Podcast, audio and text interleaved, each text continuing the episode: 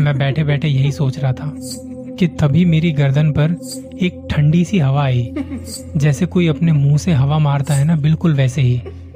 इधर से मुझे भी दरवाज़ा खटखटाने की आवाज़ आई और मैं भी दरवाज़ा खोलने गया। मैंने दरवाज़ा खोलने की कोशिश की। 14 अप्रैल 2020 जब पूरे देश में लॉकडाउन की वजह से सब कुछ बंद पड़ा था। सड़कें खाली थी बाज़ार बंद थे, दफ्तर बंद पड़े थे। लोग अपने अपने घरों से काम कर रहे थे। और ऐसे में बंद हो जाते हैं हम तीन दोस्त, अपने पंडित जी के फार्म हाउस में। पंडित जी, हम अपने उस दोस्त को कहते थे जो बहुत ही पूजा पाठ वगैरह में लगा रहता था। और फार्म हाउस भी उसी का था। हम तीनों दोस्त राइटिंग किया करते थे। और उन दिनों काफ़ी टाइम भी था लिखने का। नए नए टॉपिक्स मिलते रहते थे। और इसी बीच आया हमारे हाथ एक प्रोजेक्ट, जो कि हमें अगले दस दिनों में कंप्लीट करके देना था। टॉपिक था सुपर नेचुरल पावर, पैरानॉर्मल। कुछ ऐसा लिखना था जिसे सुन के सामने वाला डर के सहम जाए। मुझे शुरू से ही हॉरर कंटेंट लिखना बड़ा पसंद था। बहुत रिसर्च करनी पड़ती है वैसे हॉरर कंटेंट लिखने के लिए, और उस टाइम पर आप कहीं बाहर भी नहीं आ जा सकते थे। अब जब हम तीन दोस्त, मैं, मेरा दोस्त क्षितिज और पंडित जी, हम लोग घंटों तक साथ बैठ के बातें करते रहते थे, अपने काम की। कई बार बातें इतनी लंबी चलती थी कि दिन का पता ही नहीं चलता था। 14 अप्रैल 2020 को, जब हम अपने प्रोजेक्ट के बीच में, बीच वाले प्लॉट में कहीं फंसे पड़े थे तो बीच रात क्षितिज को सूझा कि एक हॉरर गेम खेलें। मैंने कहा, भाई, टाइम देख, साढ़े तीन बज रहे हैं। तो क्षितिज ने कहा कि भाई, कौन सा कहीं जाना है सुबह? बताओ, खेलोगे? पंडित जी ने कहा कि देखो, यहाँ कोई हॉरर गेम या चैलेंज नहीं लेगा। मैं पहले ही बता रहा हूँ। मैंने कहा, भाई, पंडित, पहले सुन तो ले। तो कहता, नहीं यार, कुछ नहीं खेलना। देखो, लिखने तक तो ठीक है, पर इन सब चीज़ों के गेम या चैलेंज करना नहीं चाहिए। मैं पहले बता रहा हूँ। क्षितिज ने कहा, अरे, रुक तो यार। देख, इस फार्म हाउस में अभी तीन कमरे खुले हैं। बाकी सारे बंद। तो हम तेरे स्टोर रूम का दरवाज़ा खोलेंगे और हम में से कोई भी एक वहाँ जाके दस मिनट के लिए रुकेगा। लाइट बंद करके। अगर तो दस मिनट तक दरवाज़ा नहीं खोला तो जो अंदर होगा, वो जीत जाएगा। और उसे अंदर डर लगा तो वो दरवाज़ा बजा के इशारा कर देगा कि मुझे बाहर आना है। क्षितिज की बात सुन के पंडित बोल पड़ा भाई देखो, मैं इस खेल से दूर हूँ, मैं तो नहीं जाने वाला। तब क्षितिज ने मेरी तरफ़ इशारा करते हुए कहा, बोल, करेगा चैलेंज मैंने कहा, अगर मैं रुक गया तो? क्षितिज ने कहा कि, भाई, अगर रुक गया तो दस हज़ार मेरी तरफ़ से। नहीं रुक पाया तो? मैंने कहा, दस हज़ार मेरी तरफ़ से। पंडित जी से स्टोर रूम की चाबी ली। उसे खोल के देखा, लाइट जलाई। पंडित जी ने बोला, अभी भी सोच लो तुम लोग, तुम ठीक नहीं कर रहे।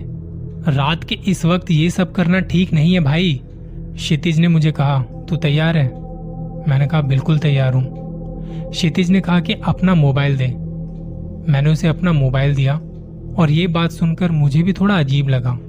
उसने ये बात मुझे पहले नहीं बताई थी, पर उसने मोबाइल लिया, टाइम दिखाया और बाहर से दरवाज़ा बंद किया और उस कमरे की मेन लाइट बाहर से बंद कर दी।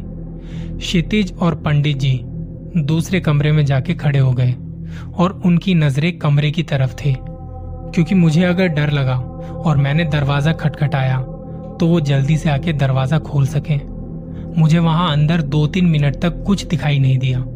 मुझे अपना हाथ तक नज़र नहीं आ रहा था, इतना अंधेरा था वहाँ पर। फिर जब थोड़े टाइम चुप बैठे रहने के बाद, मेरी आँखों ने अंधेरे में हल्का हल्का देखना शुरू किया। बाहर से इस कमरे की खिड़की में थोड़ी थोड़ी रोशनी आ रही थी। मैं वहाँ के माहौल में थोड़ा ढल चुका था। अंधेरे में कुछ कुछ देख पा रहा था। एकदम सन्नाटा पसरा पड़ा था, क्योंकि गाड़ियों का कोई शोर नहीं था। किसी तरह की कोई आवाज़ नहीं आ रही थी। मैंने वहाँ दो चार ईंट रखी देखी, उन पे जाके बैठ गया। मेरे पास ना तो घड़ी थी, ना मोबाइल।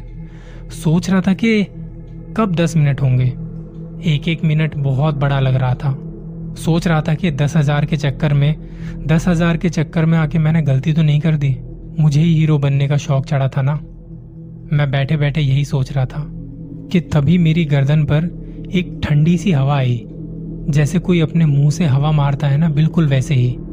मैंने अपनी गर्दन पर हाथ लगाया तो कुछ धूल सी चिपकी पड़ी थी। शायद स्टोर रूम की दीवारों से झड़कर कुछ धूल मिट्टी गिर गई होगी। मुझे लग रहा था कि दस मिनट तो हो गए। पर पता नहीं क्यों उन्होंने दरवाज़ा नहीं खोला अभी तक। मैं बस बैठा रहा कि शर्त हार गया तो उन लोगों की भी बाहर से आवाज़ नहीं आ रही थी। तभी दरवाज़ा खटखटाने की आवाज़ आई। बाहर से क्षितिज और पंडित ने वो आवाज़ सुनी और दरवाज़ा खोलने के लिए आने लगे। इधर से मुझे भी दरवाज़ा खटखटाने की आवाज़ आई और मैं भी दरवाज़ा खोलने गया। मैंने दरवाज़ा खोलने की कोशिश की तो वो बाहर से बंद था। क्षितिज और पंडित ने दरवाज़ा खोलने की कोशिश की तो वो अंदर से बंद था। दरवाजे के उस पार वो दोनों थे और इस पार मैं अकेला। दोनों ने दरवाजे को खोलना चाहा, पर वो खुला नहीं। मैं यहाँ से चिल्ला रहा था कि क्या कर रहे हो तुम लोग? वो दोनों वहाँ से चिल्ला रहे थे कि दरवाज़ा खोलता क्यों नहीं है तू? पर हम तीनों को अपनी अपनी आवाज़ें भी नहीं सुनाई दे रही थी। वहाँ से उन्होंने भी खूब कोशिश की और यहाँ से मैंने भी खूब कोशिश की। पर दरवाज़ा नहीं खुला। इसी बीच इसी बीच कमरे से कुछ खिसकने की आवाज़ आई। मैं पसीना पसीना हो चुका था। मैं अपनी आँखों को हल्का हल्का घुमा के देखने की कोशिश करने लगा कि कौन है। मेरा गला सूख चुका था। मैंने पीछे पलट के देखा तो वह आवाज़ बंद हो चुकी थी, और तभी दरवाजे की कुंडी खुलने की आवाज़ आई। दरवाज़ा खुद खुला। देखा तो बाहर दोस्त खड़े थे। मेरी हालत देख के पंडित और क्षितिज ने कहा, तू ठीक है ना?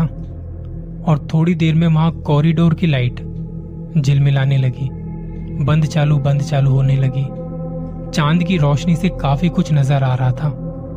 कॉरिडोर काफ़ी लंबा सा था और जब ये सब कुछ हो रहा था, कॉरिडोर में थोड़ी दूर से कुछ आवाज़ आती है। मैं इतनी देर अंदर अंधेरे में था तो मुझे अंधेरे में दिखाई दे रहा था हल्का हल्का केक परछाई। हमारी तरफ़ आ रही है। धीरे धीरे धीरे धीरे। मैंने अपने दोस्तों को कहा कि निकलो यहाँ से, फटाफट निकलो यहाँ से। पंडित अपने कमरे में गया और कुछ जलने वाली सामग्री लेके आया। कॉरिडोर के बीच रास्ते में उसने उस सामग्री को जला दिया और कुछ मंत्र पढ़ने लगा। थोड़ी देर में वो आवाज़ भी आनी बंद हो गई। लाइटों का झिलमिलाना बंद हो गया। लग रहा था कि सब कुछ नॉर्मल हो गया है। और तभी हमारे बिल्कुल ऊपर एक छोटा सा बल्ब जल रहा था। उसमें बिजली के करंट से धमाका होता है।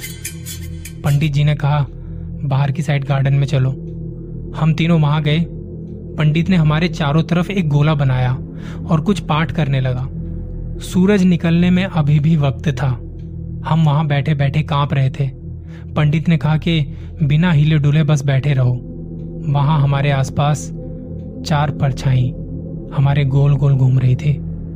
काफ़ी देर तक ये सिलसिला चलता रहा, और जब धीरे धीरे वो पहली किरण धरती पर पड़ने लगी तो वो कहीं गायब हो चुके थे। वो चारों परछाइयाँ गायब हो चुकी थी। पंडित ने कहा कि अब या तो इस फार्म हाउस को छोड़ना पड़ेगा, या इसकी शुद्धि करनी पड़ेगी। बाहर हम कहीं जा नहीं सकते, और यहाँ रहने का मन नहीं था। घबरा चुके थे, डर चुके थे हम। पंडित ने अपने किसी खास मित्र को फ़ोन किया। और उन्हें बुलाया, जो यहीं पास में रहते थे। उस दिन पहले तो हमने थोड़ा आराम किया, क्योंकि पूरी रात सोई नहीं थे। फिर शाम को छह बजे पंडित और उसके मित्र ने पूजा शुरू की, जो कि काफ़ी देर तक चली। पंडित ने बताया कि तुम्हें यह नहीं करना चाहिए था, जो तुमने कल किया। मेरी बात सुनते तो ऐसा नहीं होता। हम जिस जगह पर हैं, यहाँ पर कुछ बुरी आत्माओं का वास है। जब ये फार्म हाउस हमने जिससे खरीदा था तो उसने इसी डर से इसे बेच दिया था कि यहाँ कोई बुरा साया है, जिसके बाद हमने इस घर की शुद्धि की थी, इस फार्म हाउस की शुद्धि की थी। और तुमने कल के दिन जो वो खेल खेला, वो खेल खेल कर उन्हें वापस बुला लिया, उन सोई हुई आत्माओं को जगा दिया। इससे पहले मैंने अपनी ज़िंदगी में कभी डर को इतने करीब से महसूस नहीं किया था। डर की सही परिभाषा मुझे उस दिन समझ में आई थी। इन चीज़ों को कभी भी हल्के में मत लेना। ये कोई खेलने की चीज़ नहीं है। उन्होंने अपना खेल शुरू किया ना तो बहुत मुश्किल हो जाएगी। इसलिए मज़ाक में भी ऐसा खेल मत खेलना, कभी मत खेलना।